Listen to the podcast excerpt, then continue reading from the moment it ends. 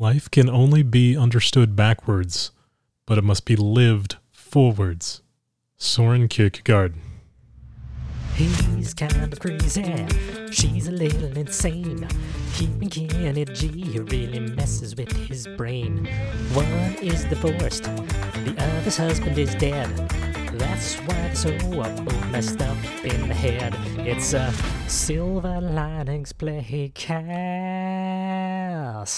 Oh, yeah. What is up, everybody? It's Jamie Ward, and this is the Silver Linings Playcast. As far as I know, it is the only podcast that is devoted to the movie Silver Linings Playbook and the Silver Linings Playbook, the book. I know I say that different ways sometimes, but that's the way we said it this week. Uh, welcome. Welcome. We're looking at having a full episode this week. We have basically been on hiatus for about the last two months.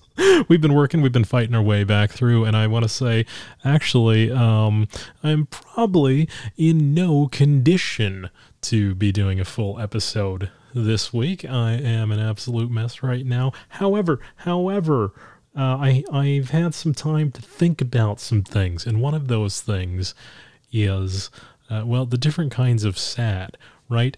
I, there's there's two major kinds of, of sadness i get and one uh, you guys might relate to um, i think there's more different kinds and we'll talk about that. But one of them i get is just if something bad happens uh, I will often I often get down and feel sad about it, but I will get very motivated to overcome the sadness and get myself back, you know, operating, working, doing whatever, you know, to get up all back off on the horse after you fall off. Uh, the other kind of depression I go through is is more of just like this this overbearing, total uh, like full spectrum sadness that we will get into in just a moment. But the reason I bring that up is my realization was that uh, sometimes I I've been doing basically nothing for the last I don't I don't even know how to count. You guys know when the last episode was. It was a real episode,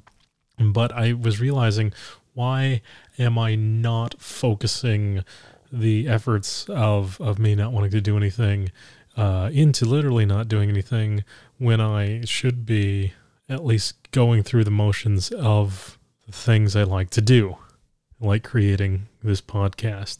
So we are going to work on that. One of the interesting things that I realized, and I thought about this, I even thought about it uh, one week ago, and that was should I watch the movie Silver Linings Playbook? I haven't seen the movie Silver Linings Playbook since probably.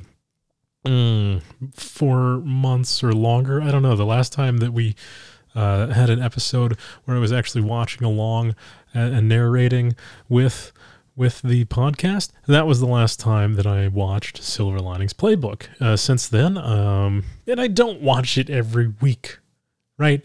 I watch it a lot more than most people because it was one of my favorite movies. But I'm not saying that I actually sit around and watch Silver Linings Playbook every day. That's ridiculous. But when I, I realized that I was sort of in a depressive mood. And the funny thing is, I've been in it for weeks, and sometimes like I didn't even realize I was in it. You just sort of realize you're not doing the things you used to do. Um, and so I, you know, I, I realized I was, it's like I woke up one day and I looked around and I was like, oh, I've woken up the exact same way uh, at the wrong time and, and have accomplished nothing in weeks, I'm in the middle of one of these cycles. Now, I, I did some research on what are the like actual different kinds of sadness that people experience, but I'm so I'm curious uh, you guys, when you guys get sad, do you do you recognize different types of depression in yourselves or that you experience? And when you get in those moods, do you like to watch and listen to and read happy things that really go exactly against what you're feeling and try to lift yourself out of them?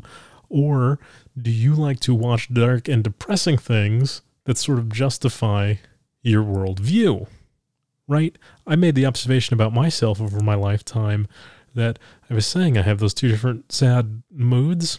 uh, sometimes, like if I go through an event or something that's sad, but I know that I'll uh, get over it because there's usually a cause that I can identify, and um, I'll I'll have a lot more positive outlook long term. Even though I exist in the sadness, I'll still have a goal of like I want to get out of this, and I want to do things, and I want to do something, and so I will often watch a lot of sports movies or romantic comedies, basically just positive things to get my my mindset out of of being depressed myself or something. Or just uh, like liking watching characters and listening to happy music that makes me that I try to remind myself of what it is to feel good right?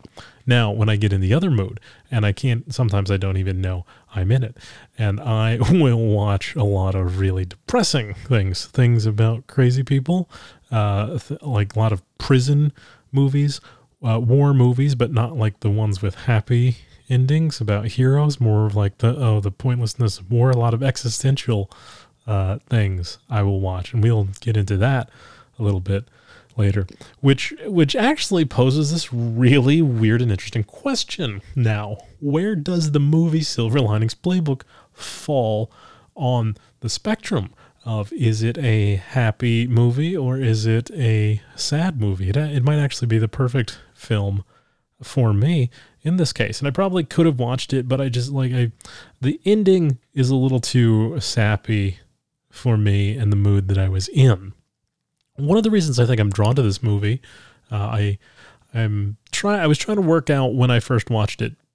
I watched it on DVD. I watched it when it was in Redbox. Currently, we've talked about that so it was it would probably be somewhere between 2012 and 2013 that I that I saw it the first time. Now, I think one of the reasons I really like this movie is that it's basically uh, a love story with crazy people, and I've always felt um, myself. I've I've had this pointed out to me recently by one of my friends who told me that I would really like Mad Men before I started watching Mad Men. uh, that I am a person that does not feel worthy of being loved in my lifetime.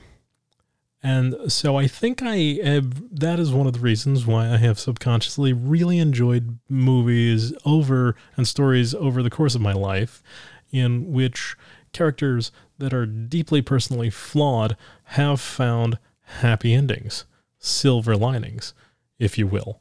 Uh, I like um, like like Charles Dickens novels. Uh, I haven't really read any, but I'm sure if I did, that's the kind of thing that I would really love. We've talked about how I don't read a lot. Uh, surprisingly, I have not liked certain things. Did not like One Flew Over the Cuckoo's Nest. I, that was one of the few books that I remember trying to read for a little school. I like The Great Gatsby, one of my favorite books, and that that's an interesting book because it it's uh, it feels cheery, like aesthetically.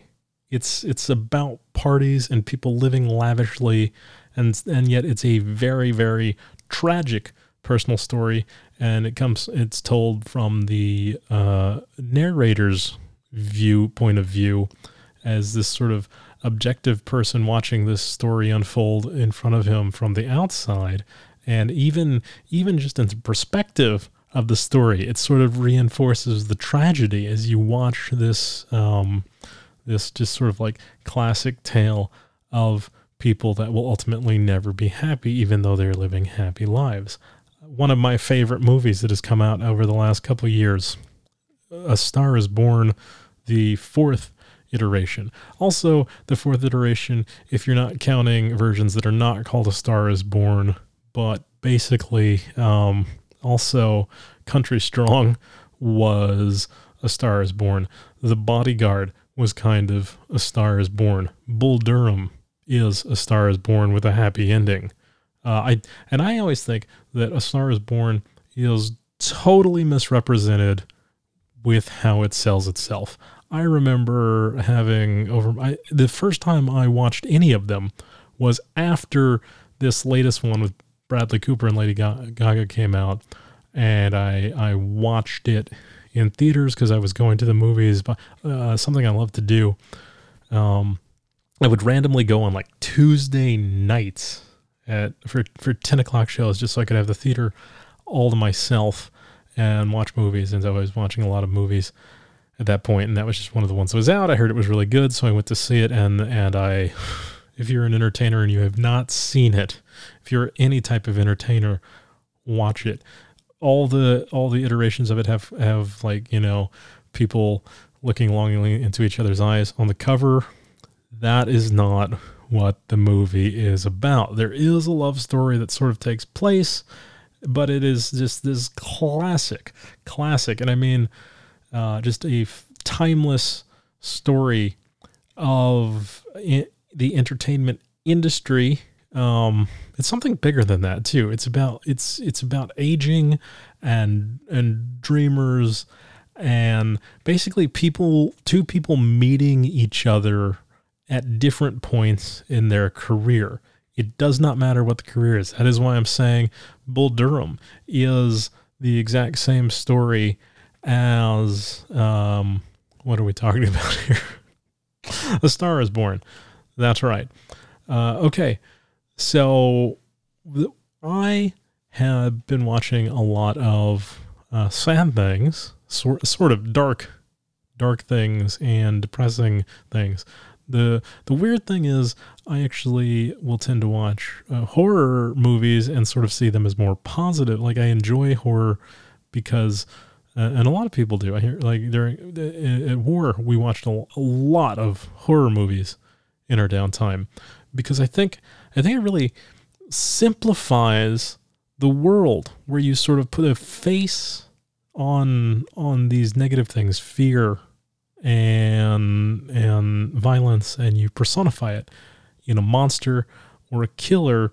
And even though they can be just gratuitously gory and, and are supposed to be sort of like slasher picks that, that, that are glorifying violence or suspense or thrilling you, uh, they they are a very calming sort of oversimplification of of different just like fundamental human feelings fear personified uh you know anthropomorphologically into creatures or circumstances and people deal with them uh you know there's there's horror movies where not everybody dies at the end or, or sometimes they do but in in some odd way it's very calming to see see what um you know we we deal with like the craziness of the real world where you just have somebody running from a monster that represents the unknown uh death um chaos and stuff and it's just a much simpler way to rationalize the world which is why I, wa- I watch a lot of horror movies when I am depressed. Now, I was just talking about where does Silver Linings Playbook fall on the spectrum? If you take away the ending, all right, that they get together at the end, that is a successful romance and love story, um, could it actually be a really great film to watch when I'm depressed? Uh, maybe. I don't know. I'm not out of the woods yet, so maybe I'll have a chance to give it a watch. I've thought about it. I'm probably closer to the mindset where I would enjoy watching it, but I've got a lot of other stuff on my list right now that I've been burning through. Uh, we talked about last week um, the Beasts of the Southern Wild, which was a way more uplifting than I thought it was, and actually made me feel really good. I love that movie. It was wonderful. So, what kind of sadness am I actually dealing with? I don't know. So I, I identified my own uh, type of sadness. You know, I, I categorized it into two different kinds of ways that I looked at it. But I looked up what are are the five major uh, clinical uh, definitions or, or or sad conditions that people experience. And here, let's go through them real quick. There is major depressive disorder. Seven percent of the adult population suffers from that. It is an overwhelming depression. For more than two weeks at a time, it affects all aspects of a person's life, work, home, relationships, friendships. This is generally what people think of when they say, I'm depressed in in a in a larger sense more than just like oh I'm having a day where I'm kind of depressed. Today, I was trying to figure out is that what mine is? I went to a a psychologist earlier this year. I remember the pandemic had just started. I don't remember when it was, but I, I know because it was really empty when I went to the appointment. So it had to have been like April or May when I got a uh, big diagnosis of things that I've been suffering from from the last decade. And I don't have my charts and I don't remember what they put, but they put a lot of stuff on my sheet. Apparently, I'm suffering from way more things than I thought I was. I should probably look that stuff up at some point. Uh, is but anyway, uh, major depressive disorder might have been on it. I don't remember, but the the symptoms it says uh, affects all aspects of life: my personal life, work life, home, relationships, friendships. Well, here's the weird thing, right? I've I have been depressed for the last couple months, and I just basically stopped talking to everybody and doing doing everything. I quit my jobs. Uh, I did not talk to any of my friends. I, I still I still, and I am sorry, guys. You all are wonderful. You have reached out to check that I was alive, and some of you I have uh, started slowly responding and saying, I'm sorry that I didn't talk to y'all. Um, as live, a few of you I have actually uh, talked to a little more significantly than just sending a text saying that I was alive, and some of you I have not. Um, and and so I just want you to know I am uh, alive. Um, so I, the depression I've been suffering really did not affect my friendships because I didn't talk to any of y'all, right? Um, I quit my jobs, so it did not affect my work at all. I stayed home the whole time, so did not affect my home life. So I'm probably not suffering from major depressive disorder. The next kind is called adjustment disorder, and this is suffered by 10 to 30% of the adult population in America. Uh, this is um, another very common type. And adjustment disorder is the depression that is related to a specific event or circumstances too. So this is not one of those. This is is not the kind of sadness that just sort of is pervasive and comes out of nowhere. Uh, if you experience a trauma or something that makes you sad, is is usually a shorter term. Uh, it's usually diagnosed within uh, three to six weeks from the event happening, I believe, and then it usually can last on average anywhere from uh, one to several months, but it will also typically go away uh, within six months. I also should make note um, I am not a medical professional. I have not studied any psychology at all. This is basically information that I looked up, and I am just putting out some general information so we're all on the same page so we can understand the conversation we were having about depression. I know a lot of depressed people and people that suffer from all different types of uh, mental disorders and stuff. If you guys need help, definitely call some other number.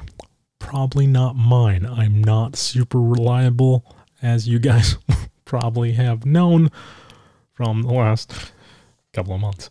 Um, I don't know any of the numbers off the top of my head because I refuse to call them myself. One time I did call the uh, crisis hotline for combat vets specifically for the military. And the woman that got on the phone with me asked, Are you a combat veteran? I did not want to say I was a combat veteran. I just wanted to say I was a veteran. So I said, No, I am not. I did not see combat. And she said, I'm sorry. This line is for combat vets only you need to call someone else. And she did not give me the number for anybody else. Uh, I think that worker is highly irresponsible. You know, I, I understand the importance of setting up different lines for specific different circumstances, especially uh, people that can understand some of the nuanced symptoms uh, and uh, about conditions that are directly related to having been in combat or traumatic events. But if somebody calls a crisis line, you should probably be prepared to have some kind of conversation with that person because it is, in fact, a crisis, potentially beyond just saying, you called the wrong number, you need to find another number. Anyway, that is not important now because that was a while ago. Okay, the next kind of depression is called atypical depression, and it is actually one of the most common types of depression, despite being called atypical. Atypical basically referring to the fact that there is not a specific cause of it necessarily. It might be the underlying chemical response in your brain, some kind of wiring, neurological or something. Uh, but it is uh, really when people think of of like you're clinically depressed and you might not have a reason specifically for it other than just chemicals or mental uh, brain wiring, that's generally considered atypical depression. And that is often uh, requiring more medical treatment than like the the one I just talked. Oh no, and I skipped one. Uh, persistent depressive disorder, which is suffered by approximately two percent of the adult population. Persistent depressive disorder is a lower intensity but more persistent type of depression. Uh, it's sort of one of those where it's like, and I, am not saying that it's not a real or dangerous one, but like it, people tend to be uh, less affected. It's it's more of like that. Oh, I have this feeling like if you wake up every day and you just have a hard time going through the day, thinking about things, that might be persistent depressive disorder. Uh, they say that this one is usually best treated through talk therapy more than chemicals or, or medication. Because it is sort of like a, may, may have more to do with like outlook on life than an actual uh, chemical imbalance. Uh, uh I'm saying that I don't know. Every situation is different, specific. You can also have multiple ones of these at the same time, but there is different uh, psychological names for each of them to represent different things and causes because that can affect the potential treatment. Uh, and so the fifth most common type of depression, seasonal affective disorder. And this is right around the time that that one would be happening. And this is often because of the, the changing, um, like the uh, daylight savings time changing, uh, the, the light, uh, the amount of light you get goes down, uh, circadian rhythms are affected, lack of sunlight, these things can make people feel sad, and it usually goes away uh, after a while, after you get used to the seasonal change. Uh, I also typically have a really bad time around November. Um, uh, this is around the anniversary of when one of my best friends died, too. Uh, it happened right around Thanksgiving. I'm about like two days after uh, the Thanksgiving the year it happened. Um, there is uh, actually a psychological uh, term called the anniversary effect, which is where uh, the anniversary of specific events can bring up different types of depression or or basically re-aggravate symptoms that you have associated with those things even when you are not aware that the date on the calendar is coming up because there may be other things you associate with it. Like I know uh, when he died, it was such a shock, and it was right in the middle of the holiday season.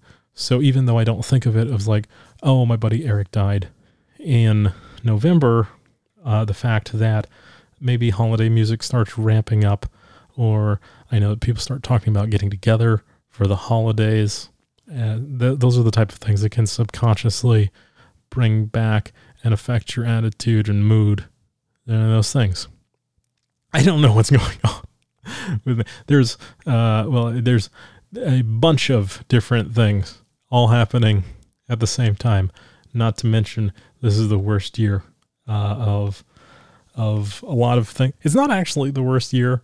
There's just a a uh, confluence. That's not really the word I want to use, but a lot of things that happen to happen at the same time, and many of them that I don't want to admit. I'm I'm a person that highly compartmentalizes my experiences and will be in in denial of things. And I think I've been putting off dealing with uh, uh, a couple big things from this year, too. One of them being I basically had my dream job. And, well, almost, almost so close, basically to the point where I thought it was going to happen.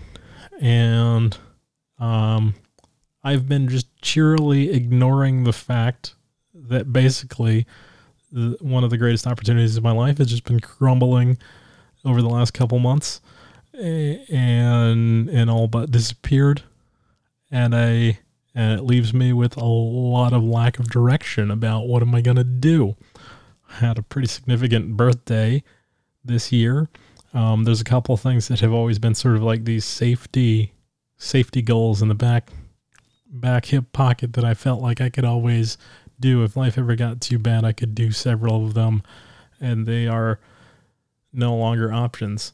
So, who let's what I want to do now is actually tie this back in to something we have not talked about in weeks, and that is the Silver Linings Playbook. What was Pat Solitano, Pat Peoples from the book, suffering from? If you have watched the movie and or read the book, I'd love to hear what your opinion is, because um, his actual condition is never specified in the book. Now, if you go to the Wikipedia page for uh, Silver Linings Playbook, the movie, it it references couple articles, including one from the Washington Post, and they're mostly film reviews, giving brief overviews of what the story is, and it being based on the book. So the Wikipedia page entry says, and I'll I'll quote Notably, while Pat's condition is never specified in the novel, one can infer from both his narrative about his memories and other events as they unfold that he suffers from traumatic brain injury. While Pat in the novel could have bipolar disorder as well, this is never specified as it is in the film. Now in the in the film, they really paint a picture of him having bipolar disorder. He probably has several things. And I've had conversations with people that are uh, familiar with the the film and the book, and a lot of people agree that he's definitely sort of painted as as being like a having ups and downs. He gets very excited about having, uh, you know, the, positivity of he's going to get back with his ex wife, and then he goes through fits of rage and stuff. He, he you know he'll he'll be excited that he's reading his ex wife's reading summer reading curriculum her high school reading curriculum and then all of a sudden uh, he flips out in the movie because he's reading a farewell to arms and then you know he thinks the book is super depressing there there's a 2018 article from psychological psychology today by glenn sullivan phd who actually has a kind of interesting take he goes um, all these characters are neurotic, of course, but that, that Pat is not suffering from bipolar disorder. Uh, he be, and, and he says this because there's no discrete episodes of mania lasting a week or longer or major depression lasting two weeks or more. He actually has this theory that this was all made up. Because if you remember the plot, what happens is Pat attacks uh, he, he, physically assaults the uh, other teacher that is having an affair with his wife, Nikki. And so Glenn Sullivan, PhD from Psychology Today, uh, says that it was probably a legal move to base so he could go to um, basically get committed instead of being charged with assault or something, but that he actually doesn't display clinical symptoms of having bipolar disorder.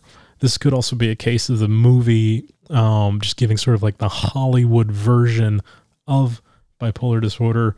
Uh, I, I have a good friend that I met a couple years ago, who has diagnosed bipolar, and you know it. He um, he does comedy about it, and it's very interesting. It was really interesting, sort of meeting him. Uh, we we lived on the road for basically 16 weeks, almost straight, with a couple breaks in between, and to to see and learn that um, it's not as abstract as as TV and movies often depict it, right? Uh, that, that he and the big thing that people never talk about in, in bipolar disorder, they always use that to, you know, when they talk about bipolar disorder, you focus on people sort of flipping out and having these random fits of depression that come out of nowhere, uh, apparently clinically lasting two weeks or longer at a time. But my friend, who I'm not going to mention by name, but I would, I'm hoping to have him on this podcast eventually sometime. Uh, it is the mania, which I was I learned about while living on the road with him. And if you're not familiar, mania is the opposite of depression. It is like uh, uh, sort of a, a euphoric optimism. And it is sort of dangerous as well because it, it is this feeling that you can take on the world, and sometimes it get, you're too positive, and there can be really bad consequences from that too. In fact, maybe that's even the harder thing to deal with because with de- depression, uh, sometimes some people deal with depression by playing things a little safer. You shut down. You don't take the risks that you want to. But when he was going through his bouts of mania, he, you know, you actually think you can do way more than you might actually reasonably be able to do. You might become a risk taker or something. Um, I'm not a person that likes to go around collecting different disorders. Um, so I don't necessarily think that I have that at all.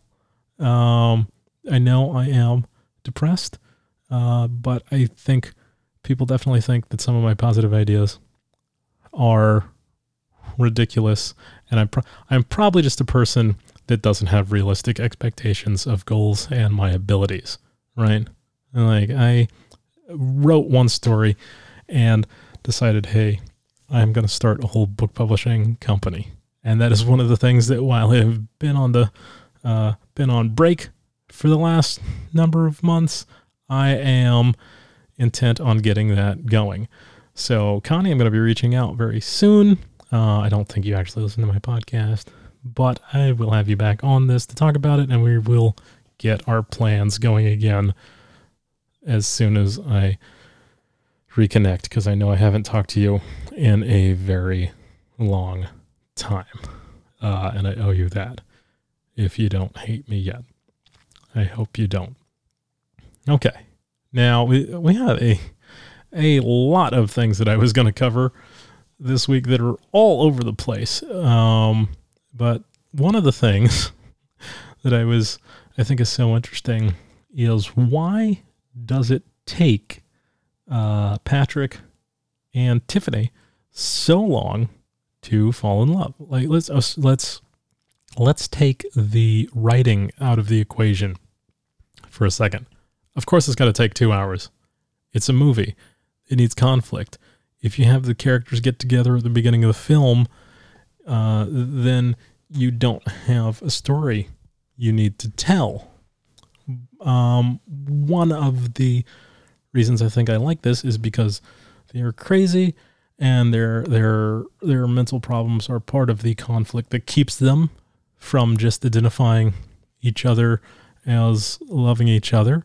I have questions about where in the story they fall in love with one another, but I want to devote a whole episode, at least an episode, I've mentioned this before, discussing that and discussing that with several other people who I've talked to who have different varying opinions on when that happens. But let's get into the why that happens, uh, because that is a true thing that happens too. It literally happens to everybody. I have a very hard time with that. There's there's been many times throughout my my life. I used to go on the road with my buddy Nick Casano, who is on some of the two part early episodes. I think maybe episodes three and four of the Silver Linings Playcast. Maybe later. Uh, he used to go on the road with me, and years ago, probably four or five years ago, and he used to tell me uh, because I always thought I'm not very good at talking to women. I, I'm never in relationships, and he he would be like, "Dude, every single time you go to a show, there's been there's been women that have wanted to talk to you, or you know, hang out after the show, and you've totally missed all the signals." Um, and he he would tell me that uh, usually after the show, and we'd go back to the hotel, and then we'd laugh and be like, "Oh, Jamie, you're so ridiculous. You miss signals. You do." Now there, I have done uh, a lot of soul searching over my life and analysis of of the different things I've done, why I miss signals. This let let me tie this back really quick to something I was talking about. Why I hated the book and movie One Flew Over the Cuckoo's Nest, and why this podcast is not about either that book or movie. Um, I have always been scared since I was very, very little about uh, being basically committed in insane asylums since I was little tiny. I don't know why. I've had a very irrational fear of that. I say irrational. I think it uh, it, it was irrational because I didn't understand at the time. But as I've grown older and lived my life, I've sort of been able to articulate why that was such a fear for me when I was little. And that is because I am a person that does not respond to stimuli uh, in in the normal way that most people would. I'm not calling myself special this way at all. Uh, this basically it, it's it has to do with how you behave socially. And a, a wonderful book that I read last year on the road that talks about this was the book Talking to Strangers by Malcolm Gladwell. Now, if you're not familiar who Malcolm Gladwell is, he is a nonfiction writer, journalist, and public speaker. He was born in Fareham, Hampshire, England. Fareham, Fareham, Hampshire, England. In 1963, he moved to Canada with his family, where he spent most of his early life. Uh, from 1987 to 1996, he covered business and science for the Washington Post, and he has written a number of books that he got very famous for. His first five books were all New York Times bestseller, starting with 2000. Uh, he wrote a book called The Tipping Point. In 2005, Blink. 2008, Outliers. Um, he, he wrote a couple more in there, but then the 2019, Talking to Strangers, is the one that I want to bring up. Like I said, if you're not familiar with Malcolm Gladwell, you still might have heard he proposed a theory in his 2005 book, Blink, where he popularized this theory uh, called the 10,000 hour theory. And, and his idea was basically that it takes 10,000 hours of practicing a skill to become a master of it. Now, I don't know really, it's been a long time since I read that book, whether he was talking about it takes 10,000 hours.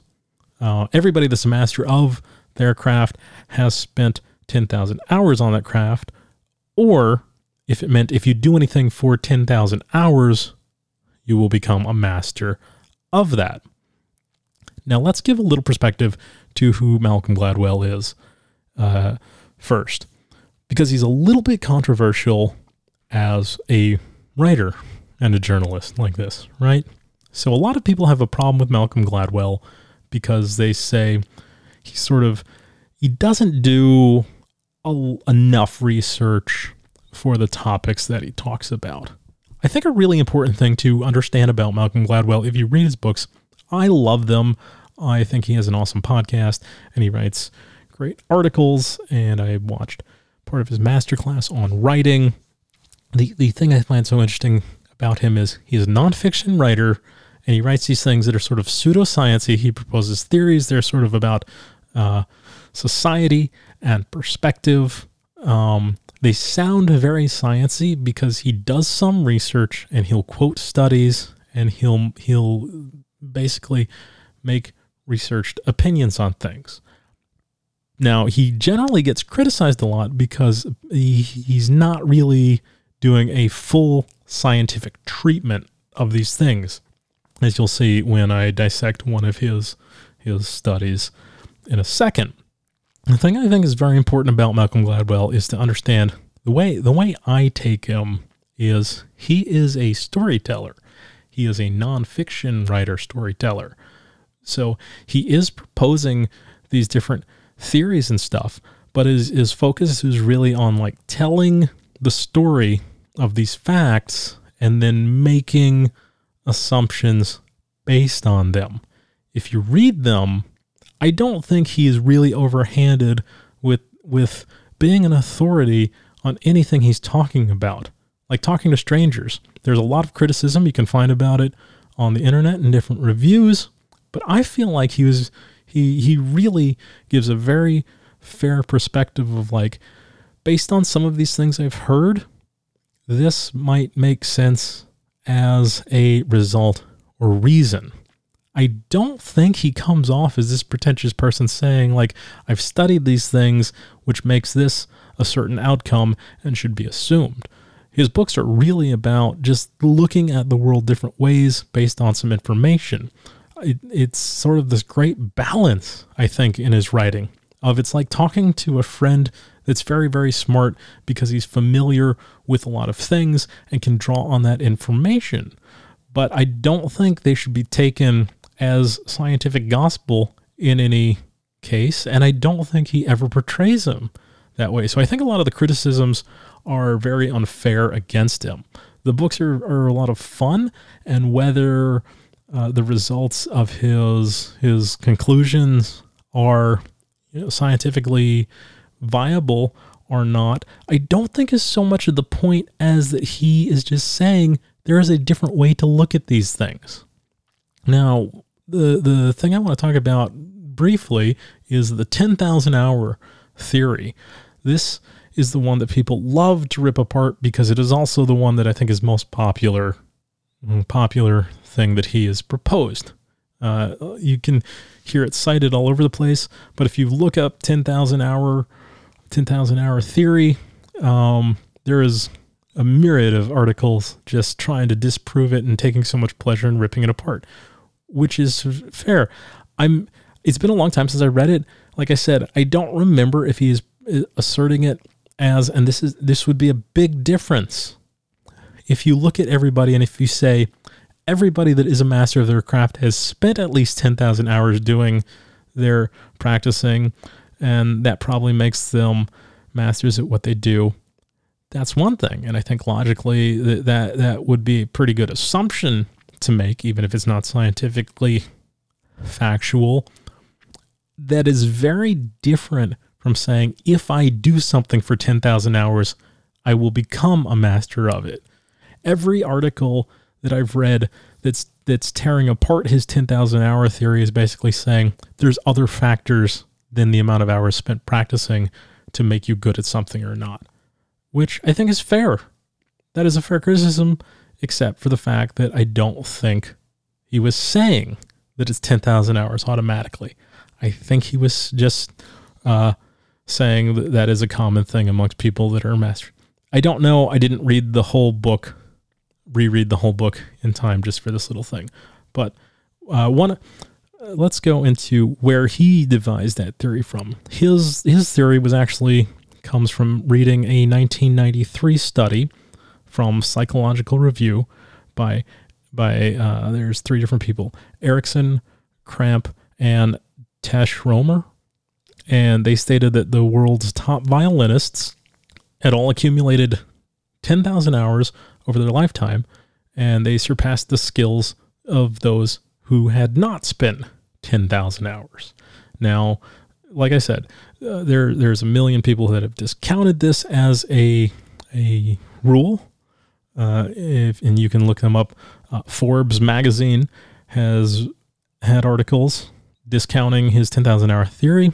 Uh, the BBC News, and even uh, one of the co-authors of the original study uh, came out with his own statements that basically that was not the um, the results of what they were proposing in the psychological study. They were not trying to say that, that 10,000 hours made you a master, uh, the co-author Anders Ericsson actually says that um, if you look at the violinists who did spend 10,000 hours uh, at practicing violin and some of the ones that had not, that the skill level was negligible from a scientific perspective.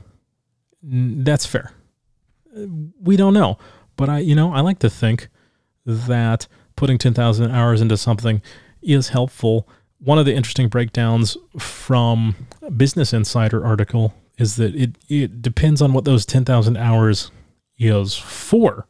There's the the big thing they were saying is if it's something like uh, the skill of how to play a game, a sport, or or something, that 10,000 hours is a much more consistent indicator of how good you're going to be at that because the rules don't change. But if you put 10,000 hours into to to a field that is always evolving itself, such as if you spend 10,000 hours studying how to make a certain kind of music, by the time you're at the other end of your 10,000 hours, music might have changed. So you might not necessarily be a master of music. If I got really into, uh, you know, I don't know, like I, I was a a grunge band. If I was in the in the 90s or something, I put 10,000 hours into that. Now let's look at what music is like in 2020. Uh, I would not necessarily be a master of a different kind of music now. I don't know. Uh, there is a a lot of other things to take into consideration. He's just throwing out the theory, and he just writes the story to give you some perspective on how to think of things. And I think they're interesting.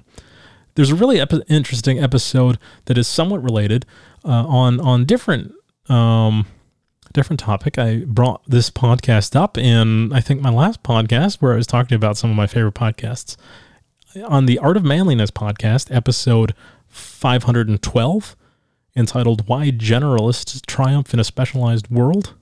There's a big discussion, and they break down sort of the importance of practicing. And they say that there's there's two models.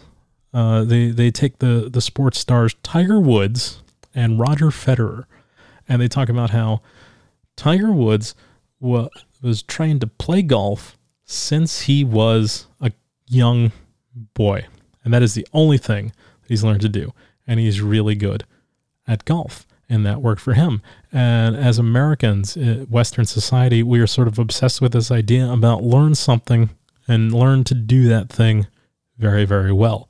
The Art of Manliness podcast, though, sort of puts out this point that that Tiger Woods is actually far more of an anomaly in this world than we like to admit as Westerners.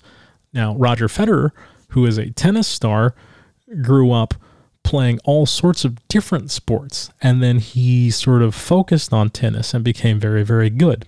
And they talk about how most of the people that are actually experts in their different fields uh, benefited greatly from learning different skills, which is sort of in contrast to that idea you have to spend 10,000 hours doing one specific thing. Now, I was saying all that because there was something totally different I wanted to talk about Malcolm Gladwell, and that was his book Talking to Strangers, where he he is talking about this theory, right? That the reason we have a hard time talking to different different kinds of people or picking up signals, understanding when people are being honest or telling the truth, is that there's this assumption that those people uh, communicate, that is, give and receive information the same way we all do ourselves.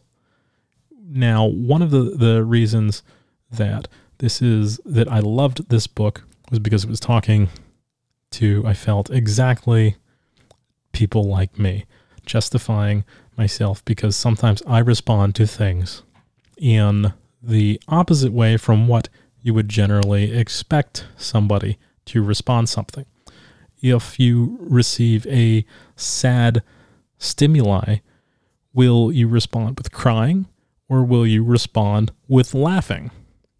Most people would respond with crying.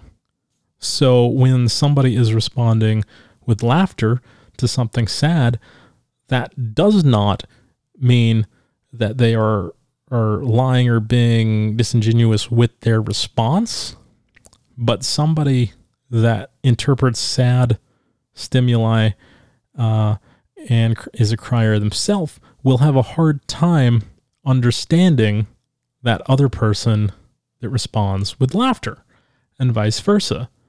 The the general um, theory from the book is that we are very good at understanding people that respond to things similar to ourselves, but we are incredibly bad at, at communicating with people that respond to things different from ourselves.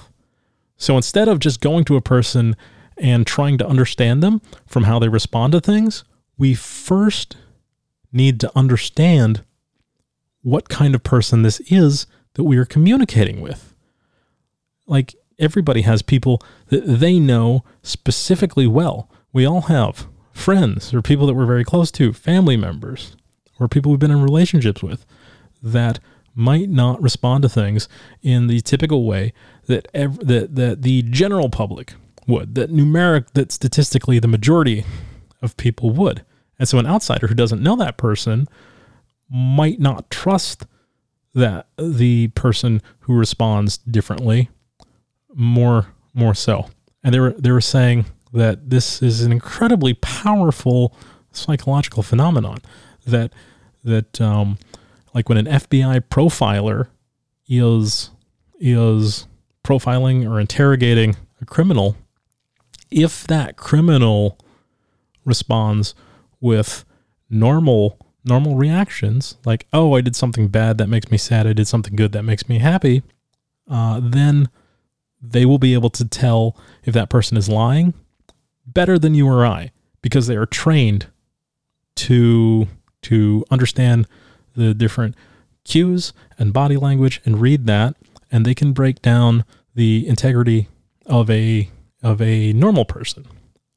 But if that person they're interrogating responds differently, the opposite, like this other kind of person I was talking about, who responds to stimuli contrary to the general public, the experienced profiler will be no more accurate than you or I, who, so they're saying the, we only are accurate at, at reading people that are like ourselves. We are completely uh, n- not accurate when we are trying to decipher the cues of somebody else. And so we have to learn about those people. And and once you do, then you can learn how to account for those differences. So that is one of the reasons why I um, I always get worried about being judged by you know what let's call quote unquote normal people because I often react differently um, to emotional stimuli than what I think is is the normally accepted or expected uh, response to people. And one, a great example is that there's there's a whole bunch of songs and and TV shows that it's like, oh, this might be a sad song, but it actually makes me really happy or something.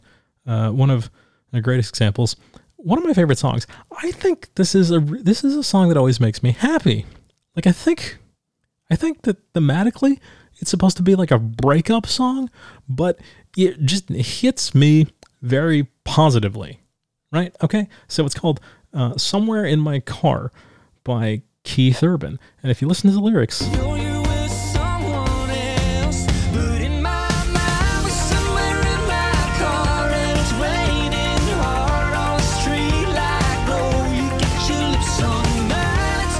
Okay, so it's it's about a guy and and he he broke up, but he's having these memories of of this woman that he's still in love with.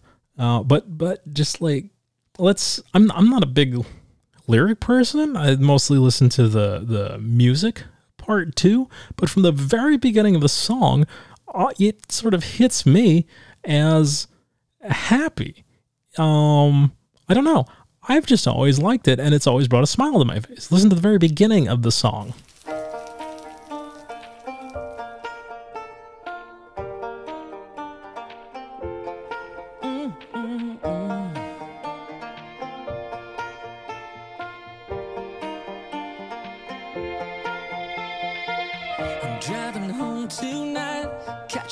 Now, I'm not a, super educated person on music about knowing like the difference between major or minor. I mean, I can, uh, I, I, I know things can sound sort of saddish because like I might use different things for editing, or I know they're used in different moments. But to me, this sound, song always hits really happy, and I think it's just because of that little riff in the beginning, right?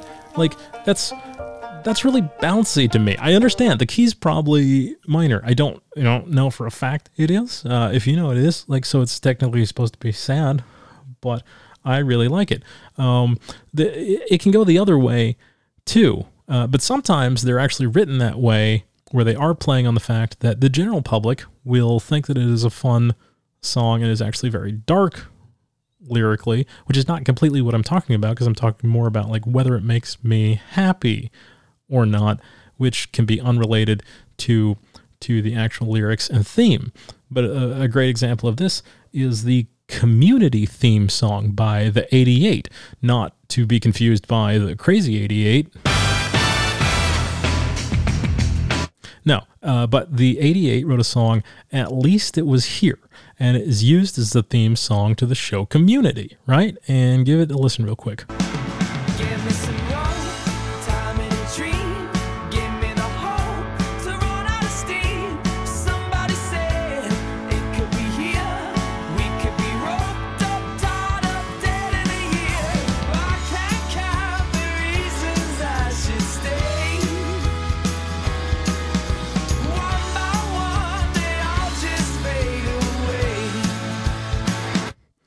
All right. And if you're not, if you couldn't understand the uh, lyrics of it, uh, it, like one, tell me that is a bouncy song. It is a fun, happy song, right? And it is the theme song to a very funny show that I absolutely love, Community by Dan Harmon. But the lyrics are, "Give me some rope, tie me to dream, give me the hope to run out of steam." Somebody said it can be here. We could be roped up, tied up, dead in a year. I can't count the reasons why I should stay. One by one, they all just fade away. Now, it's part of a longer song, too. And if you do an analysis of the actual full song, uh, this is song is used as an example on a lot of like BuzzFeed type of articles about songs that sound happy but actually have a dark message. I, if you look at the whole song in context, I actually think the message is pretty positive because it is sort of about like, oh, is this this person who is super depressed? Uh, give me some rope. Uh, you know, I have no reason to be here. The whole song then says, but basically they're in love with somebody and they're staying alive for that person, which um, you, I mean, you could say it's depressing because you know overall it is sad that somebody would be that depressed and, and need to stay alive for somebody because of love. But uh, I just I just think now you're getting into to tearing apart uh, the the depressiveness of life itself. But if you can find that thing to keep you alive, it's actually very positive basically that goes back to Pat's whole if you if you try everything as hard as you can and give it a shot, you have an opportunity a shot at a silver lining. You know, um, I love watching YouTube videos breaking down and analyzing some of my different favorite TV shows because I I'm always late to the party. I always get into shows way after they're on the air and stuff. So sometimes I I miss out on having those conversations with people, different communities that are fans of the different shows. So I have to watch a lot of YouTube videos to sort of make up for the, oh, I want to talk about this show, but nobody's cared about this show in 15 years or something. So one of the funny things is that uh, so many of the shows that I find that I really like often have these very existential readings to them uh, some of uh, especially especially the cartoons. I don't do this on purpose. Like I'm not ever looking for existentially, philosophical or depressing shows when I'm looking for shows. I just happen to what I what I turn on and end up actually watching and finishing, going back, typically has deep existentialism themes, which is why I picked a quote by Soren Kierkegaard to start this whole podcast off. I'm a big fan of existentialist philosophy, sort of reading it, and um, I so I'm not I'm I'm sounding really pretentious right now. Really not that smart, and I don't read that much of it. I'm just saying when I do read philosophy, big fan of Soren Kierkegaard. So if you're not familiar with what existentialism is, uh, existentialism is a form of philosophical inquiry that explores the problems of human existence and centers on the lived experience of the thinking, feeling, and acting individual. In the view of the existentialist, the individual's starting point has been called the existential angst, or variable existential attitude dread, or a sense of disorientation, confusion, or anxiety in the face of an apparent meaningless or absurd world. And basically, what this means is when you have this realization, it's like waking up in the world and being like, oh my goodness, what does this all mean? Maybe nothing. Existentialism is this beautiful investigation into the meaning of the world and basically finding it's meaningless. And yet, the result doesn't have to be as depressing as what I just said sounds like in some ways. And I, I believe from my poor understanding of Kierkegaard, what his conclusion was is yeah, so everything means nothing. In some ways, that's beautiful because that's giving you the opportunity to look at this like a blank canvas and saying, we give the meaning to this blank canvas. Yes, nothing means anything. So that should make everything you do, every moment you you are, and every feeling you feel have all that more significance. That is the purpose. But it really it really seeks to address this sort of dread that most people have when they first have that realization that nothing means anything. And if we stop at that point, that, that can be very terrifying. You're like, oh my goodness, uh, the everything is just pain and meaninglessness and suffering, and it it can be. That's where I'm stuck a lot of the time. But it's why I like to read and watch existentialist stuff because it, it's really an attempt to rationalize existence to get past that too. That's that's one of the goals that you can find from that. So some of my some of my favorite things. It's funny these are all cartoons too, but they uh, they all have very very heavy existentialist themes. Um, BoJack Horseman, Rick and Morty, uh, the anime Fate Zero, and also the anime Neon Genesis Evangelion. I don't watch a lot of anime. I realize saying two of them makes it sound like I, you know, and also because I'm an Asian person. Uh, but um, now, now, anime tends to to have a lot of existentialist themes too, just because I think there is sort of uh, an Eastern draw to that way to rationalize the world.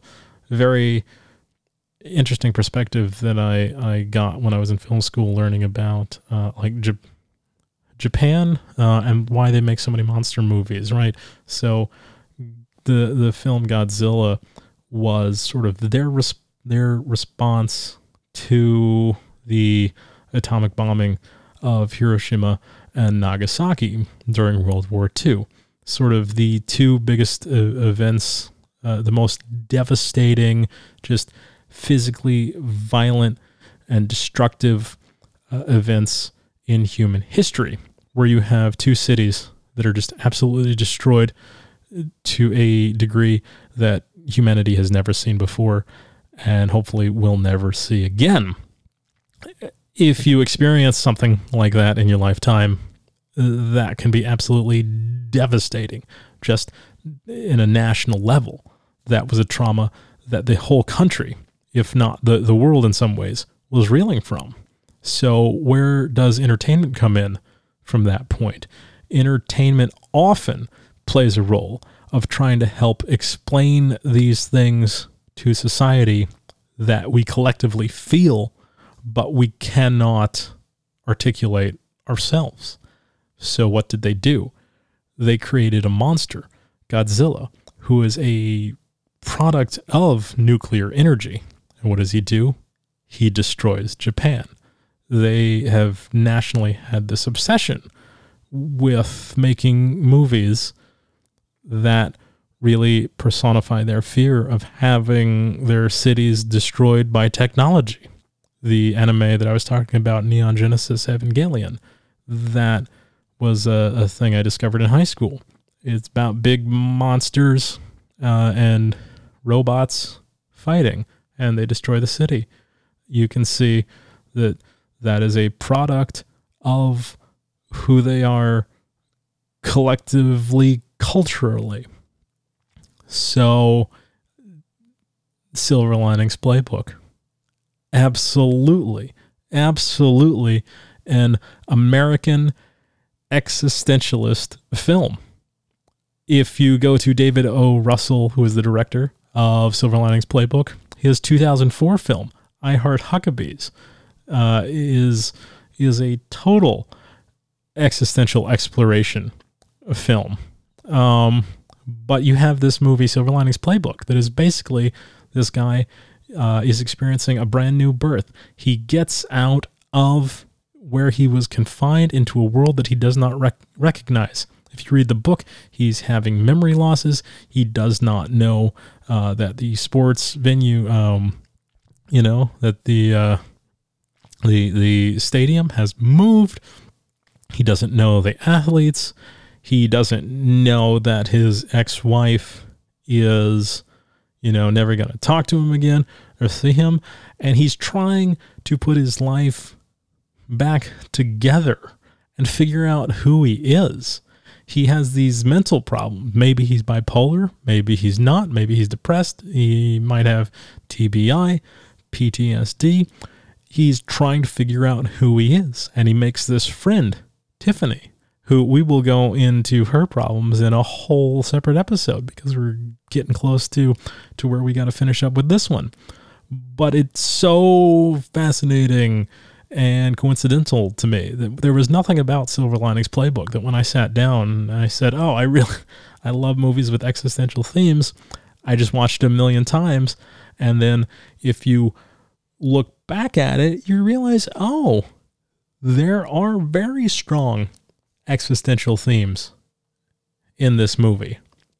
Pat is completely trying to find uh, you know, he brings up the farewell to arms. Is everything sad?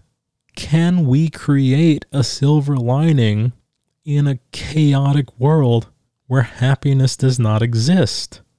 Right? He's looking for it. He tries to find it. I I don't know. Is this a happy movie or a sad movie? Um we will get into that we're about at the end, but I spent a lot of time doing some other music clips, so I just want to talk about those really quickly, even if they don't really tie in. And it, it's too bad because we were just getting to the super uh, interesting part of this discussion where I was going to tie into the whole thing about I have problems talking to people because I don't know how to interpret what other people are experiencing all the time. And I'm always afraid that people aren't going to understand me. And I can often feel very alone because I can, um, I know what to say to people to get the reaction that is appropriate to them. But if I am just being myself, I feel like I very rarely um, behave in ways that make other people comfortable. And that's why I'm often very scared to connect to a lot of people in different ways. A lot of this is is clear in my reaction to things that are happy or sad. And let's so let's talk really quick about um, some other songs that I think where I'm sort of backwards on how they make me feel versus how uh, I probably am supposed to feel about them. Right. So everybody will probably recognize this. This is one of the songs that I think uh, makes me happy every single time I hear it.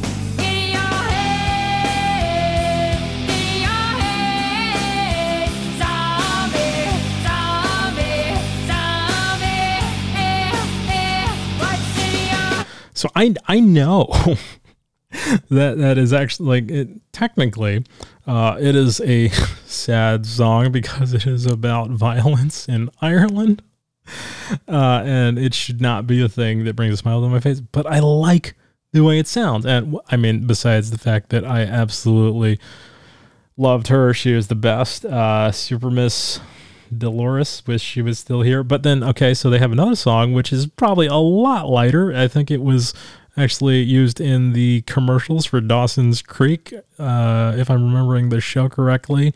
Um, yes, and I am old enough that I remember those commercials, even though I, th- I was a little too young to actually watch it actively. But if you remember um, this.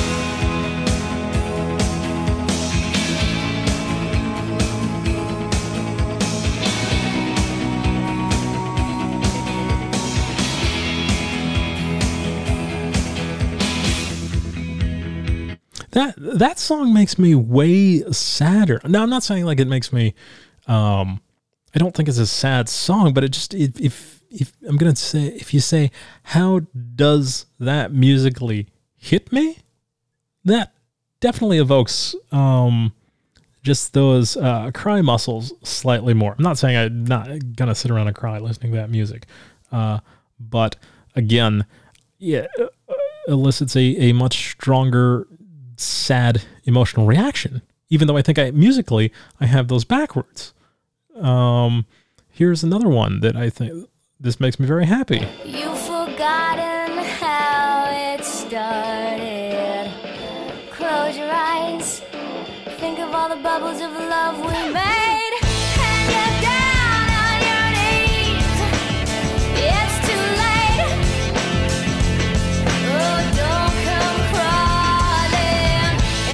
Uh, that's Big Mistake by Natalie Imbruglia.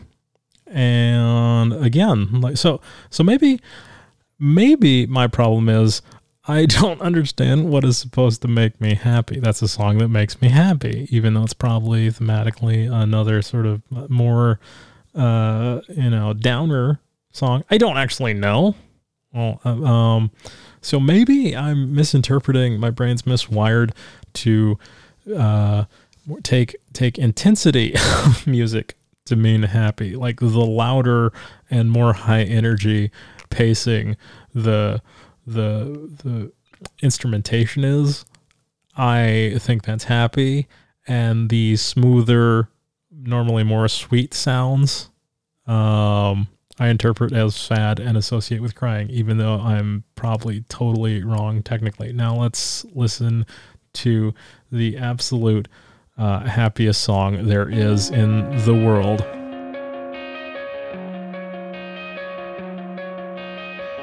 Coming out of my cage and I've been doing just fine. Gotta, gotta be down because I want it all. If you've listened to previous episodes, you know why that's probably the most tragic song of my whole life.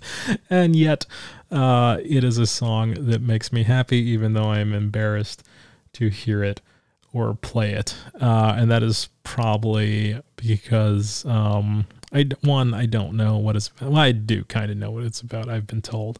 Uh, but it's, um, it's actually been one of the most popular songs of all time. I know it's in a weird way of like, it's not the greatest song of all time, but as far as consistency, I'm just and I'm going off I am going off of like scientific charts, right?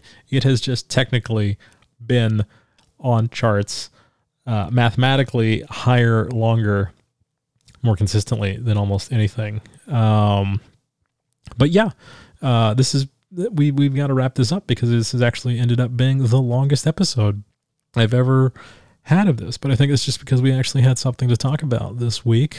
Um, some of the things I'd love to hear from you guys. I would love to know uh, when you are sad, what are some things you like to experience? What what do you like to do, watch, listen to? Um, like I said, my favorite. Uh, I it's um, definitely definitely uh, the last couple breakups I went through, I was definitely listening to uh, the Keith Urban song, which is probably a breakup song. But uh, you know what? It's not fair because I listen to that song all the time anyway. I um, also, uh, you know, the number one sad song that I makes me happy Losing him is blue like I never known. Missing him is dark gray all alone. That's right. Uh, Taylor Swift's Red album has gotten me through so much in my life. Um, but yeah, what are some of your favorite sad movies to watch when you were sad or happy movies to watch when you were happy? I got the recommendation this week Before the Devil Knows You're Dead. One of my good friends told me that that was guaranteed to make me cry. I watched it and I have to say, um, little disappointed. It it was all right. It was no Manchester by the Sea. Also, uh, Manchester by the Sea was probably one of the saddest movies I've ever seen, but I did not realize it at the time because I guess I fell asleep during an incredibly important part in the middle, which is where all the sad things happened. So the impact I had when I woke up and finished the film was, oh, that was that was a movie. And then I was later told during a conversation what I had missed, and I was like, oh, wow. Uh, that makes everything make a lot more sense. So, anyway, yeah, let me know what you think uh, about what you like to do, watch, and listen to when you're sad. Also, as always, let me know when you think Pat fell in love with Tiffany. Let me know when you think Tiffany fell in love with Pat. And finally, let me know what you think Pat whispered in his ex wife Nikki's ear at the end of the movie, Silver Linings Playbook. And uh, thank you guys for tuning in. We will see you guys down the road. And until then, Excelsior.